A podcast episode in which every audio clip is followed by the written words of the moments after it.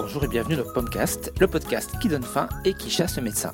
J'aurais pu appeler cet épisode une brève histoire du temps de digestion, mais je n'oserais pas ainsi plagier le fabuleux livre de Stephen Hawking. Mon idée est plus modeste. Il s'agit juste de rentrer dans le détail de l'acte de manger, ce que nous faisons si souvent, souvent sans y penser, mais de l'expliquer du point de vue de notre organisme. Alors accrochez vos ceintures, nous partons pour un petit voyage. On pourrait croire que ce voyage commence par la bouche, mais non, nos sens commencent le travail bien avant.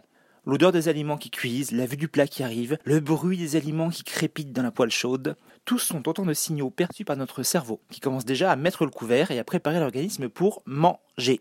Je ne sais pas si vous avez lu un livre qui s'appelle La première gorgée de bière, mais il décrit à merveille la vague de plaisir qui nous envahit lorsqu'on porte à la bouche une substance dont on a particulièrement envie. Je vous rassure, même si on n'aime pas la bière, ça marche aussi pour la première bouchée de gâteau au chocolat ou la première frite, surtout si on la prend dans l'assiette des voisins. Mais ça, c'est une autre histoire. Lorsqu'un aliment entre dans la bouche, nos capteurs de goût s'activent. Sucré, salé, acide, amer, sans oublier l'umami, la fameuse cinquième saveur japonaise à laquelle je consacrerai sans doute un épisode à part entière. Ces goûts que nous percevons sont transmis à notre cerveau qui les analyse et identifie les aliments et les substances qu'ils contiennent. Et le cerveau transmet ces informations à l'estomac pour qu'il commence à préparer les enzymes qui vont permettre de digérer tout ça. Mais ces goûts servent aussi à détecter d'éventuels risques, aliments abîmés, moisis, fermentés. Notre goût c'est détecter une grande palette de dangers, comme notre odorat. D'ailleurs, il y a un lien très fort entre les deux. Lorsque nous mangeons, c'est l'odorat qui permet de saisir les saveurs les plus subtiles. Essayez de manger en vous pinçant le nez, vous allez voir la différence. Et tout ça se passe pendant que nous mastiquons, c'est-à-dire quand nous découpons nos aliments en morceaux en les mélangeant à de la salive, qui commence le travail de digestion.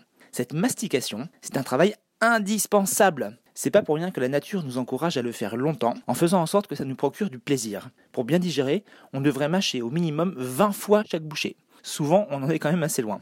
Une fois qu'on a mâché 20 fois notre bouchée, au moins, le pharynx envoie les aliments vers l'œsophage. C'est un mécanisme qu'on nomme la déglutition. C'est d'ailleurs ce qu'on conseille de faire en avion lors de la montée et de la descente pour ne pas avoir mal aux oreilles. Ensuite, l'œsophage transporte les aliments vers l'estomac. C'est ce qu'on appelle le péristaltisme. Et là, l'estomac prend le relais. Alors là, c'est un tout autre spectacle. Pour ceux qui ont lu ou ont vu Le Seigneur des Anneaux, vous voyez le moment à la fin où l'anneau tombe dans le volcan qu'il détruit. Eh bien, pour la petite bouchée que nous avons avalée, c'est un peu pareil elle va être attaquée par des sucs gastriques qui vont la dissoudre et la rendre soluble dans l'eau grâce aux enzymes. Mais notre estomac est encore plus fort que le volcan du Seigneur des Anneaux, car en plus il va bouger pour pétrir tout ça et aider les sucs gastriques à dissoudre les aliments. Et oui, on a quasiment un thermomix dans le ventre. Ça fait un peu peur, non? Notre petite bouchée est ainsi découpée en nutriments simples, en molécules plus petites ou en nutriments qui sont dissous dans le liquide. Et les deux vont ainsi continuer leur voyage vers l'intestin. Là, rebelote Dès l'arrivée dans le début de l'intestin, ce qui reste de nos aliments est à nouveau découpé en morceaux encore plus petits par les sucs pancréatiques et la bile. À force de découper et de diluer, il ne reste plus que des nutriments de base, suffisamment petits pour être enfin absorbés par l'organisme, à travers les parois de l'intestin. Mais pour que cette transmission se fasse efficacement, la surface de l'intestin n'est pas du tout plane. Sa surface est constituée de milliers, voire de millions de villosités, c'est-à-dire de petits plis qui permettent d'avoir une surface d'absorption la plus grande possible. Il faut savoir que si on dépliait l'intestin et qu'on aplanissait tous ces petits plis, on obtiendrait une surface entre 250 et 300 mètres carrés, soit la surface d'un cours de tennis.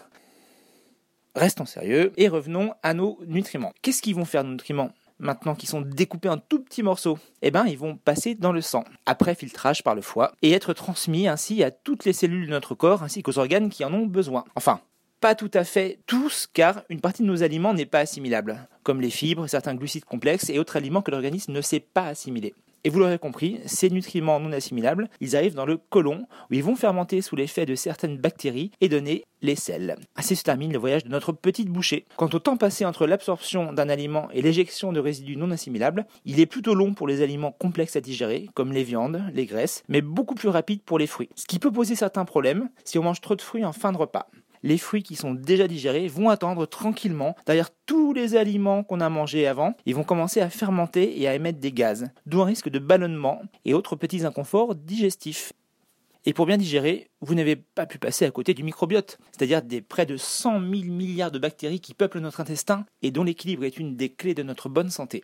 J'en reparlerai évidemment, mais si vous n'avez pas la patience d'attendre, vous pouvez dévorer ce livre qui s'appelle Le charme mystérieux de l'intestin par Julia Enders. Puisqu'on parle de livres, j'en profite pour vous annoncer la sortie en librairie de mon li- et puisqu'on parle de livres, j'en profite pour vous annoncer la sortie en librairie de mon guide pratique du mieux manger, dont le titre est Rien n'est interdit, ce qui devrait vous convaincre de le feuilleter. Je vous promets que vous allez y apprendre des choses. Alors courez l'essayer chez votre libraire favori. Et si la librairie la plus proche est loin, ou si vous écoutez ce podcast la nuit, vous pouvez toujours l'envoyer à vos amis et lui mettre une bonne note, si bien entendu vous ne l'avez pas encore fait. Allez, à mercredi prochain.